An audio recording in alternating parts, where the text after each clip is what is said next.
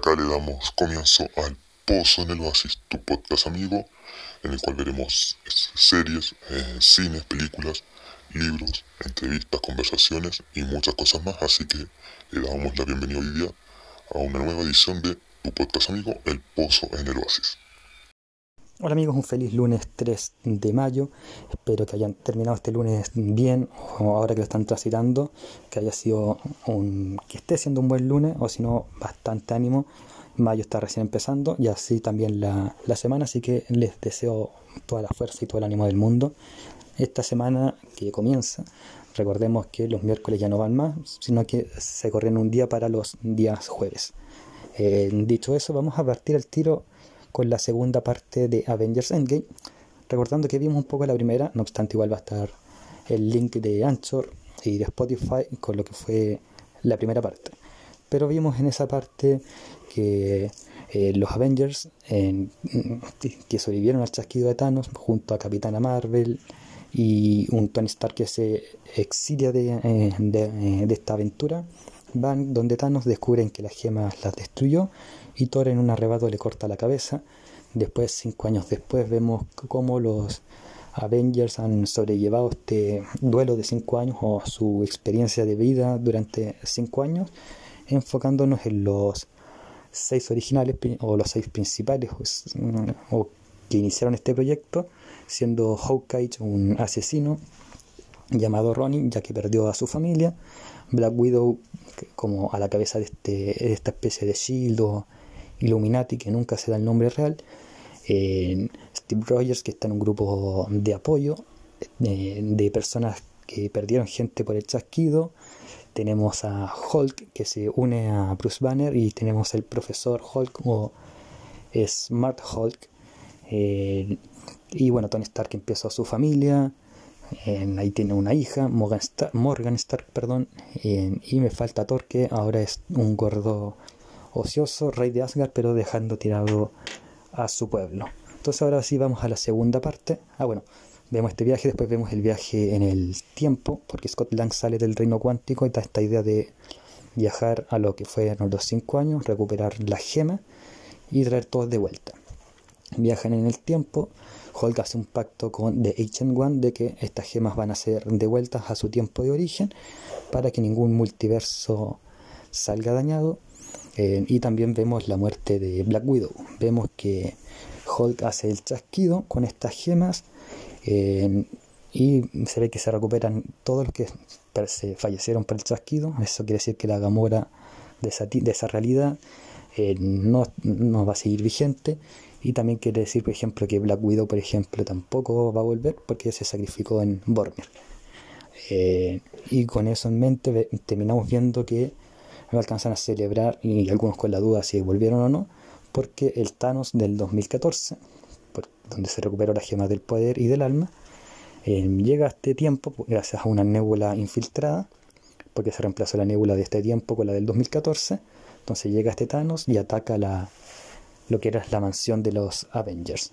Y ahora sí vamos a esta segunda parte de esta entrega, nuevamente dirigida por Joe y Anthony Russo, los hermanos Russo, Robert Downey Jr. como Tony Stark y o Iron Man, Chris Evans como Steve Rogers, el Capitán América, Mark Ruffalo como Bruce Banner, Hulk o el Profesor Hulk ya derechamente, Chris Hemsworth como Thor, Jeremy Renner como Clint Barton, Hawkeye o Ronin, Don Cheadle como James Roth, War Machine, Paul Rudd como Scott Lang Ant-Man, eh, Benedict Cumberbatch como Doctor Strange, Chadwick Boseman, T'Challa como Black Panther, Bill Larson como Carol Danvers, Capitana Marvel, Tom Holland como Peter Parker, Spider-Man, Karen Gillian como Nebula, Soy Saldana como Gamora, Evangeline Lilly como eh, Hope Van Tessa Thompson como Valkyria, Elizabeth Olsen como Wanda Máximo, Scarlet Witch, Anthony McGee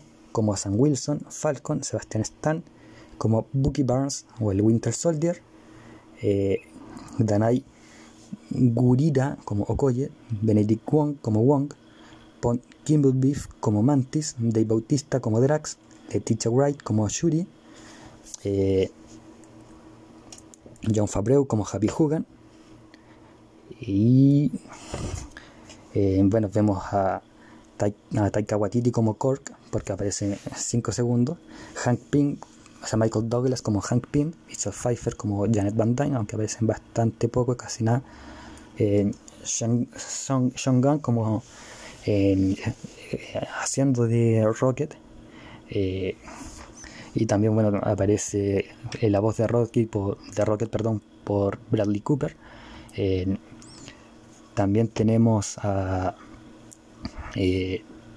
Vin Diesel que hace la voz de, de Groot.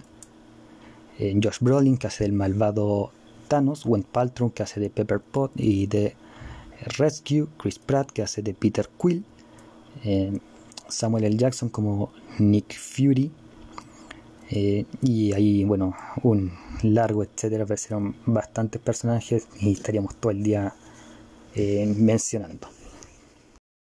Y es así que post ataque tenemos a un Rocket, un War Machine y un Hulk a punto de ahogarse porque se les vino a ellos lo más pesado, toda la estructura encima y están como resistiendo a duras penas mandando un mensaje de auxilio que es escuchado por Ant-Man, que se alcanzó a achicar antes que le cayera el misil en la cara, y va a rescatarlo surfeando en una botella de bebida, lo cual me parece bastante simpático.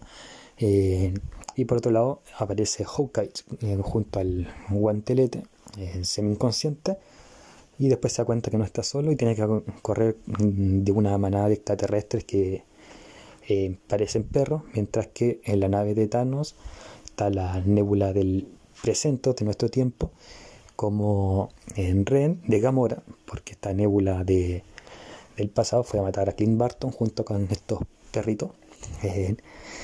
Y esta nébula del presente convence a Gamora de unirse, diciéndole que si bien antes eran enemigas, eh, luego se volvieron amigas y aliadas junto a estos guardianes. Entonces van a ayudar a Hawkeye mientras que Thor junto a Iron Man y el Capitán América deciden unirse y luchar ellos tres juntos contra Thanos. ¿Por qué luchar ellos tres juntos? Porque si vemos Infinity War, separados no pudieron, y además estamos hablando de un Thanos del 2014, no del 2018, y estamos hablando de que ellos envejecieron 5 años. Por lo tanto, solos, si antes no podían, menos ahora. Eh, Thanos está más fuerte y ellos un poco más débiles por la edad. Dicho eso, se unen y en un principio están ganando a Thanos bastante fácil, pero luego Thanos lo logra dividir y es así como no queda a Tony Stark, no queda o semi no queda al Capitán de América y va a matar a Thor con su propia hacha. De repente el Mjolnir se empieza a mover, empieza a atacar a, Thanos y aparece que el Capitán América siempre pudo y siempre fue digno de levantar el martillo de Thor. Recuerdo que en el cine todos explotaron y acá como quiero denunciar un poco a, esta gente que se queja por todo, ahora se están quejando de que como el martillo eh, tira trueno. Pero hay dos cosas que hay que decir para contraargumentar eso. Primero que Odín dijo que la persona que pudiera levantar el martillo iba a tener los poderes de Thor. Y a heredar todos los poderes de Thor, independiente si el martillo podía o no. Y uno de los poderes de Thor es lanzar trueno. Por lo tanto es lógico que el capitán pueda lanzar truenos con el martillo, pues, porque es parte de, la herencia de levantar el martillo. Y segunda cosa, el martillo siempre fue un canalizador para lanzar truenos. Thor puede por sí mismo, pero también podía con el martillo. Siempre quedó claro, incluso en Ragnarok. Eso como contraargumento. Pero bueno, eh, Steve lucha con el escudo, lucha con esta arma que es el Mjolnir, pero poco le dura porque Thanos se pica y empieza a desmantelarlo gracias al Stonebreaker y a su propia arma. Eh, empieza a destrozar un poquitito el escudo del Capi y parece que está todo a punto de perderse, pero recordemos que el Capi puede luchar todo el día o hasta que lo maten y decirle solo enfrentar a un centenar de ejércitos. Pero cuando parece que él va a ser eh, uno contra un millón, de repente alguien le dice que mira a la izquierda. ¿Y quién es? Sam Wilson, nuestro Falcon, nuestro Capitán América nuevo, del cual sábado vamos a estar hablando de esta serie en los sábados Marvelitas. Eh, y luego empiezan a aparecer varios personajes que se perdieron con el chasquido, como Bucky, Groot, Drax, eh, Peter, Peter Quill me refiero, Mantis, eh, Peter Parker también, Doctor Strange, en Wong, que no sabemos si desapareció o no, Black Panther, Shuri, bueno, etcétera. También, por supuesto, Daredevil, Jessica Jones, Iron Fist, Luke Cage, el Punisher, el Peter Parker de, Tom, de Tobey Maguire y de Andrew Garfield. No, en verdad, esos últimos son mentiras. Daredevil no aparece, obviamente. Tampoco Iron Fist, tampoco Luke Cage, tampoco Jessica Jones, tampoco el Punisher, ni estos dos Iron Man, pero aparecen todos los que se perdieron con el chasquido. Vuelve Hulk en Rocket y War Machine, rescatados por el Ant-Man, que se reencuentra también con, con eh, la Wasp, que es Hope. aparece Rescue, que de nuevo desapareció en el chasquido. aparece Valkyria en su Pegaso y Cork con, su arma. Por eso dije Taika Waititi al principio. Todos se reúnen en más el ejército de Wakanda y algunas naves de, de Sandar, me imagino, de las Nova Corps. Y el Capitán América dice la clásica frase de los cómics, Assemble, que significa unidos, y empiezan a pelear. De nuevo, acá en el cine todo el público estalla, pero no los niños quejosos, los niños o niñas ratas, se quejan de que el Assemble fue lento, o de ser, perdón, despacio. Pero seamos honestos, obviamente va a ser despacio, si todos tienen un intercomunicador en la oreja, no necesita gritar el Assemble. Es difícil, ahora sí, volviendo a la pelea, resumirla. sabemos que estaba la estrategia de volver, devolver las gemas a sus tiempos. Entonces la clave era el buscar la camioneta de, de Scott Lang y de... O sea, de, sí, la camioneta de, de Luis, que tiene el, el reino cuántico para volver al pasado, porque la máquina del tiempo fue destruida por Thanos y su ejército. Entonces, eh, mientras Ant-Man y Wasp van a buscar la camioneta, los demás héroes tienen que intentar llevar el guantelete para allá. Y ese es el trayecto mientras los otros eh, luchan. Y ahí se van pasando el guantelete con, con postas. Clint se lo pasa a Black Panther. Y ahí hay un guiño a, Civil War cuando en Black Panther le dice a Clint, lo trata por su nombre. Porque en Civil War, cuando Clint se presenta, en T'Challa le dice que le da lo mismo el nombre, pero en verdad siempre se lo supo. T'Challa se lo pasa a Spider-Man, que eh, por una telaraña se envuelve en el Pegaso de Valkyria y va recorriendo gran parte. Eh, pero acá Peter Parker es puesto en baja. Mientras pasa lo de Peter Parker, Wanda tiene un enfrentamiento junto a Thanos y muestra todo su poder porque está a punto de ella sola vencer a Thanos con su fuerza y su magia. Pero Wanda es sacada del juego y Peter Parker, como ya dijimos, es mandado a freír monos a la África y parece todo perdido. Ya van a recuperar el punto del guantelete y desde el cielo aparece Capitana Marvel que destroza todas las naves o gran mayoría de las naves. Le pide a Peter el guantelete y acá hay una escena que me carga y no me carga por el hecho de que existe, sino que se ve muy forzada, que es que Peter le dice a la capitana cómo va a pasar por todo el ejército solo y de la nada aparecen todas las mujeres diciendo que no está sola, que van a ir ellas ayudando. ¿Y por qué me parece forzado? Por el mismo criterio que muchos se quejan de que Ant-Man está en la camioneta y después está como si nada en, en, la batalla. Y, es lo mismo, están todas en otro lado muy lejano y de repente están todas juntas. Por ejemplo, Gamora le estaba pateando los testículos a Peter Quill porque lo encontraba muy jote. No lo mencioné, pero ahora entretenido mencionarlo. Entonces, están todas lejos. Recho estaba junto a, al Doctor Strange evitando que se destruyera una presa. Eh, entonces estaban todas como en otra y de repente para arte magia aparecen igual que lo de ant que se ha criticado lo de ant tiene una justificación puede haber pedido a una hormiga voladora que volara o eh, la misma Wasp llevándolo a rastra en dicho sea paso de aquí también hubo otro juego el Alianza Wasp Ant-Man cuando Hope trata a Capitán América de Capi. Como eh, remarcó harto Ant-Man que había que decirle al capitán los que le tenían confianza. Otra cosa que ocurre interesante en la batalla y que ocurre antes que Peter eh, tenga el guantelete y vuelve con el Pegaso es el reencuentro entre Spider-Man y Iron Man con un abrazo tierno. Eh, y bueno, eh, si definiéramos como parte importante de las peleas, estaríamos como todo el rato hablando de la pelea, así que vamos a adelantarnos cuando la capitana está a punto de llegar con la camioneta, que ya estaba preparada con el guantelete, pero Thanos destruye la camioneta y le quita el guantelete a la capitana Marvel. En, la capitana Marvel después intenta forcejear para recuperarlo, pero Thanos logra de alguna forma sacar del guantelete la joya o la gema del poder y con eso logra noquear a la capitana Marvel. Thanos está a punto de vencer, pero un semi-inconsciente Iron Man mira a el Doctor Strange y el Doctor Strange le dice que esta es la oportunidad para ganar. La única opción que le había visto. Iron Man lo entiende, pelea con el titán loco, forcejea, pero parece que el titán ya ganó.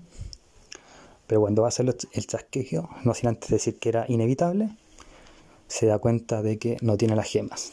¿Y quién la tiene? Tony Stark, que logra sobrevivir un rato con estas gemas en, en su mano gracias al Arc Reactor que tiene en su armadura del hombre de hierro, quien, al igual que en Iron Man 1, dice valientemente que él es Iron Man, para hacer el chasquido y hacer desaparecer a todos los villanos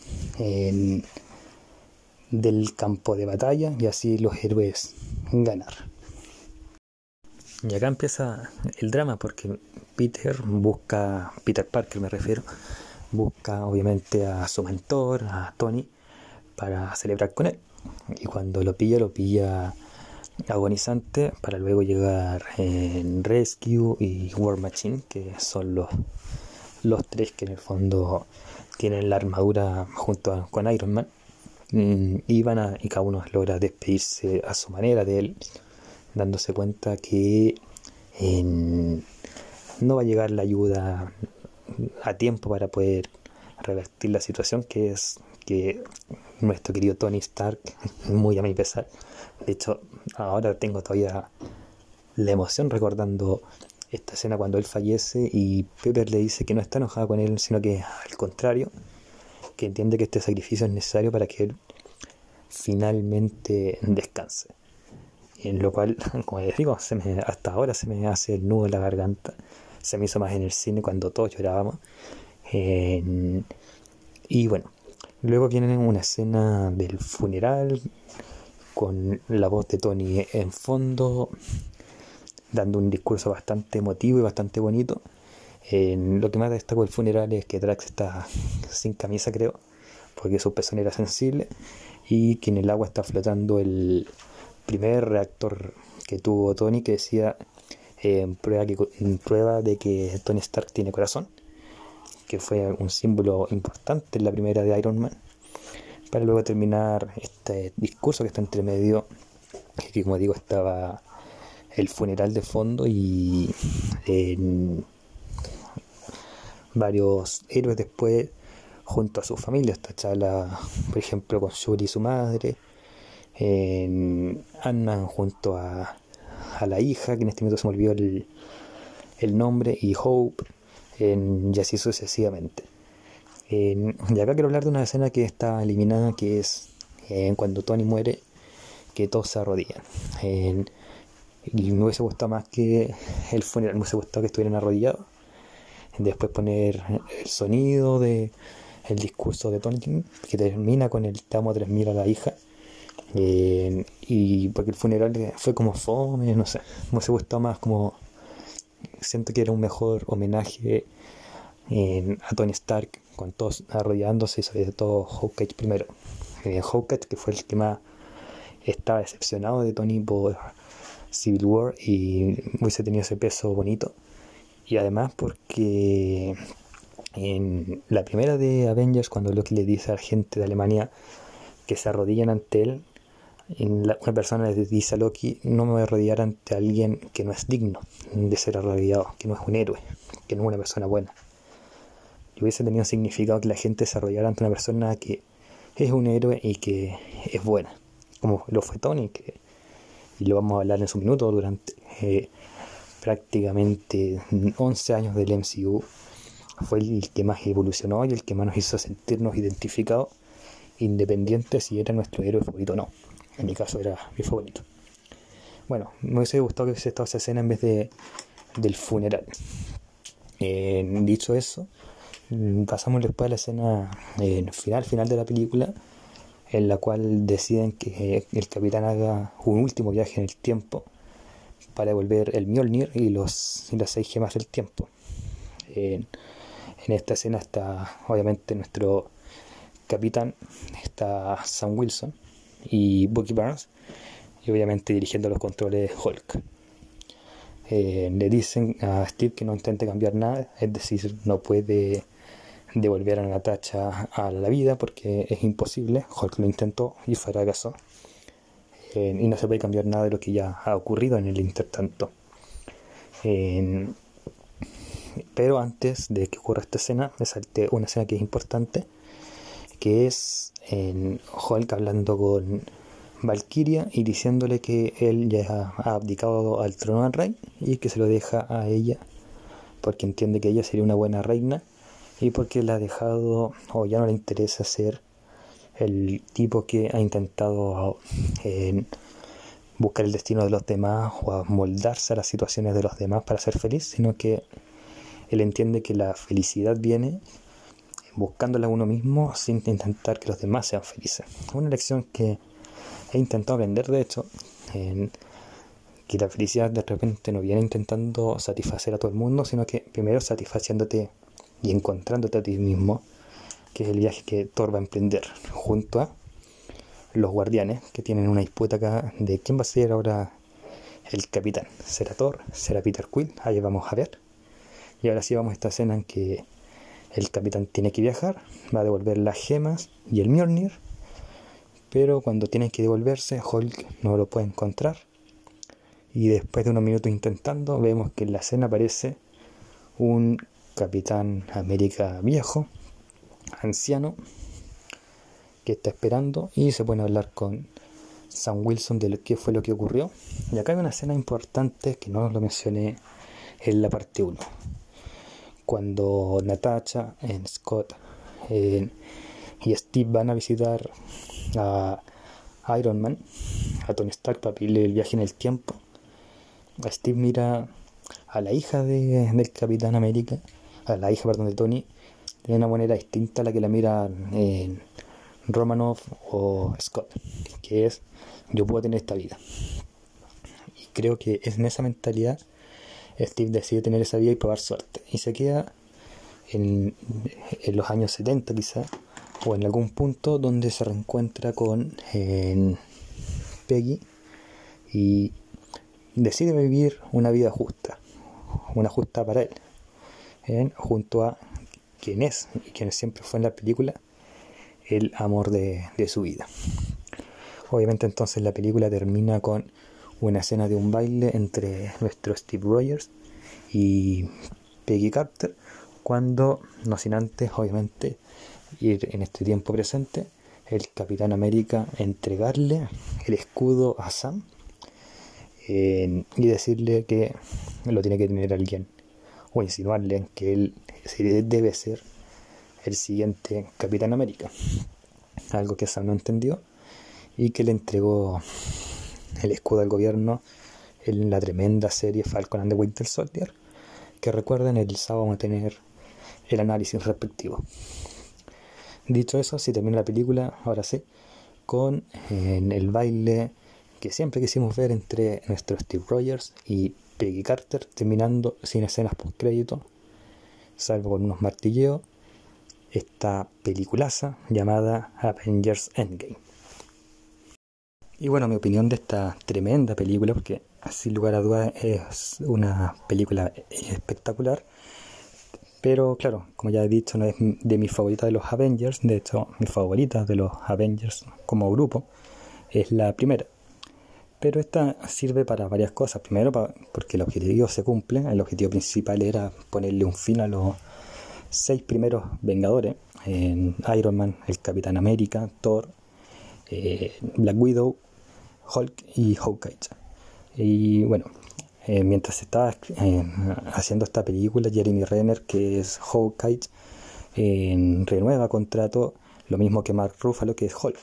Entonces, por eso ellos no cierran como 100% su participación en el MCU. Y después de, de Endgame, Chris Hemsworth, que es Thor, en, renueva contrato y por eso tenemos Thor 4, pese a que se ve que se cierra el siglo de, de Thor en Endgame, pero es porque Chris Hemsworth eh, quiere renovar con Marvel y de hecho hasta el día de hoy quiere seguir en el UCM al punto que está pidiendo que eh, no morir en el Thor 4 o no, no, no se cierra un su siglo en Thor 4 porque él tiene como idea sacar una quinta y quizá sexta entrega del dios guardiano, así que, ¿por qué no? pero en Black Widow, por ejemplo, que es interpretado por Scarlett Johansson, llega al final porque ella quiere y porque está esta película de Black Widow que se estrena en julio, que da el cierre definitivo a esta heroína que estaba atormentada por su pasado y que acá vamos a saber por qué y por qué también se remedia al punto que es eh, o se siente adepta a hacer este sacrificio que hace en la película y que vimos en la primera parte de, Endgame. en el caso, por ejemplo, de eh, Chris, Evans, que es el Capitán América, él también decide partir del MCU, aunque se ha rumoreado varias veces que está en negociaciones, no lo sabemos hasta que esté la firma, ustedes saben cómo funciona el universo de Marvel, pero él también decide emprender nuevos proyectos, ya tenía tres en cartelera y quería alejarse del estigma de, del Capitán América. O sea, de hecho recordemos que él tampoco quería ser en primer lugar el Capitán América por la mala experiencia de John Storm en los Cuatro Fantásticos. Y en el caso de Robert Downey Jr., que es nuestro Iron Man, también ocurre lo mismo, él tenía varios proyectos, un Doctor Dolittle, entre otras películas más que él quiere hacer y de las cuales también se está rumoreando, como en el caso de una tercera, y espero que ocurra, tercera Sherlock Holmes. Ya dicho eso, me gusta también el desarrollo de otros personajes, héroes, que como secundarios también cumplen su función, como el caso, de ejemplo, de Ant-Man, que también nos deja metido en una tercera entrega o personajes como Peter Quill o Gamora, que, que desaparecía, que va a ocurrir ahí, o también quedar en el suspenso que va a ocurrir con, con personajes como Wanda, que tiene una escena significativa con Hawkeye, lo mismo que, eh, y que también tiene su pelea con Thanos, y que en parte lo hemos visto en WandaVision, que ya tuvimos un review en, lo que son los asados Marvelita, pero que pese a que se responde, aunque en incógnita, la serie queda incógnita, lo mismo que ocurre con Bucky y con Sam Wilson. De hecho, nuestro amigo Sam, eh, vemos lo que ocurre durante la serie del Capitán América y si aún no lo han visto, este 8 ya tienen el análisis de los sábados Marvelita y aún están a tiempo de, terminarla. y así podemos estar todos los días con varios personajes. ¿Qué va a ocurrir con T'Challa? Antes en el UCM también estaba bastante claro el panorama, pero ahora con la muerte lamentable de Chadwick Boseman, no sabemos. En cuanto al final, bueno, hay que referirse en realidad al final de, tres personajes, pero una mención honrosa a Thor, que claro, le pasa el, mando a, a Valkyria y vamos a ver qué ocurre ahí. Entre paréntesis, la relación de Chris Hemsworth y Tessa Thompson eh, fluye bastante bien, tienen buena química porque es lo rescatable de la cuarta entrega de Men in Black. De hecho, por eso nomás quería mencionar el final de Thor. dicho eso, ¿qué ocurre con los finales? Sobre todo los tres que ya sabemos que no tienen cómo volver o que es muy difícil. En el caso, por ejemplo, de mm, Black Widow, vamos a tomarle el peso, como he dicho varias veces, ya cuando se estrene la película de Black Widow y la podamos ver. Eh, yo ya tengo reservada la platita para el 9 de julio, así que el 10 pretendo verla en la, nochecita, porque no el 9, ahí vamos a ir viendo. En el caso del Capitán América, jugaron bastante en la serie de Falcon and the Winter Soldier del paradero, pero ahora nos quedamos con que está viejo y no sabemos si murió, si está en la luna o en cualquier otro lado, pero lo importante es que para mí sí fue un correcto cierre, un cierre que no nos esperábamos porque el capitán siempre actuó, o Steve Rogers mejor dicho, siempre actuó pensando en los demás y por primera vez piensa en el mismo. muy parecido al, final de Thor de hecho, pero en el caso del capitán él también piensa en los demás al preocuparse de quién va a ser lo suficientemente digno de, de portar el escudo. En el caso de Tony Stark, pasa, me tengo sentimiento en contra, por, un lado, al ser mi superhéroe favorito, y, eh, me gustaría que reviviera como el 95% de los fans del MCU, eh, no lo voy a negar, pero me pasa que creo que su muerte se justifica tan bien, eh, aunque se deteriora un poco, y lo vamos a hablar la próxima semana cuando hablemos de esta película, se deteriora, deteriora perdón, quizá un poco en Spider-Man Far, From Home, pero aún así un buen final para algo que dice Pepper al principio. Que Tony, si ve una injusticia en el mundo, va a volver a ponerse el traje y nunca va a descansar, aunque él quiera colgar el, traje. Y por eso es un buen final para, para Tony. No hay otro final para el personaje que no sea morir. Él no se va a retirar porque su mente y su corazón no se lo va a permitir. pese a que diga que no, que quiere una vida tranquila con Stark, con, con Morgan Stark, no va a poder. Entonces, claro, la muerte es el final, es el único final posible para el personaje, como aparentemente también es el de Black Widow. por otro lado, el efecto que provoca la muerte de Tony Stark es bastante interesante. Hace eh, unas semanas vimos que un grupo de neoyorquinos fanáticos de Marvel se colaron en un grande edificio de Nueva York para poner un, un lazo, un, un póster, un lienzo, perdón, eso sí, un lienzo gigante de Iron Man pidiendo que vuelva y diciendo que lo extrañan en el MCU. ¿Y qué, qué ha pasado después de Endgame? En una película, en dos, tres series espectaculares, pero eh, ese es el efecto que ocurre. Es muy similar a lo que ocurrió en Chile hace unos años en una teleserie llamada Amores de Mercado, que fallece el protagonista y la gente fue al Parque del Recuerdo a ponerle flores a la tumba ficticia o donde se creía que está la tumba del personaje. Esto mismo ocurre con Iron Man dos años después de su muerte. Entonces, ese es el nivel de fuerza que tuvieron estos personajes y sobre todo Endgame como película.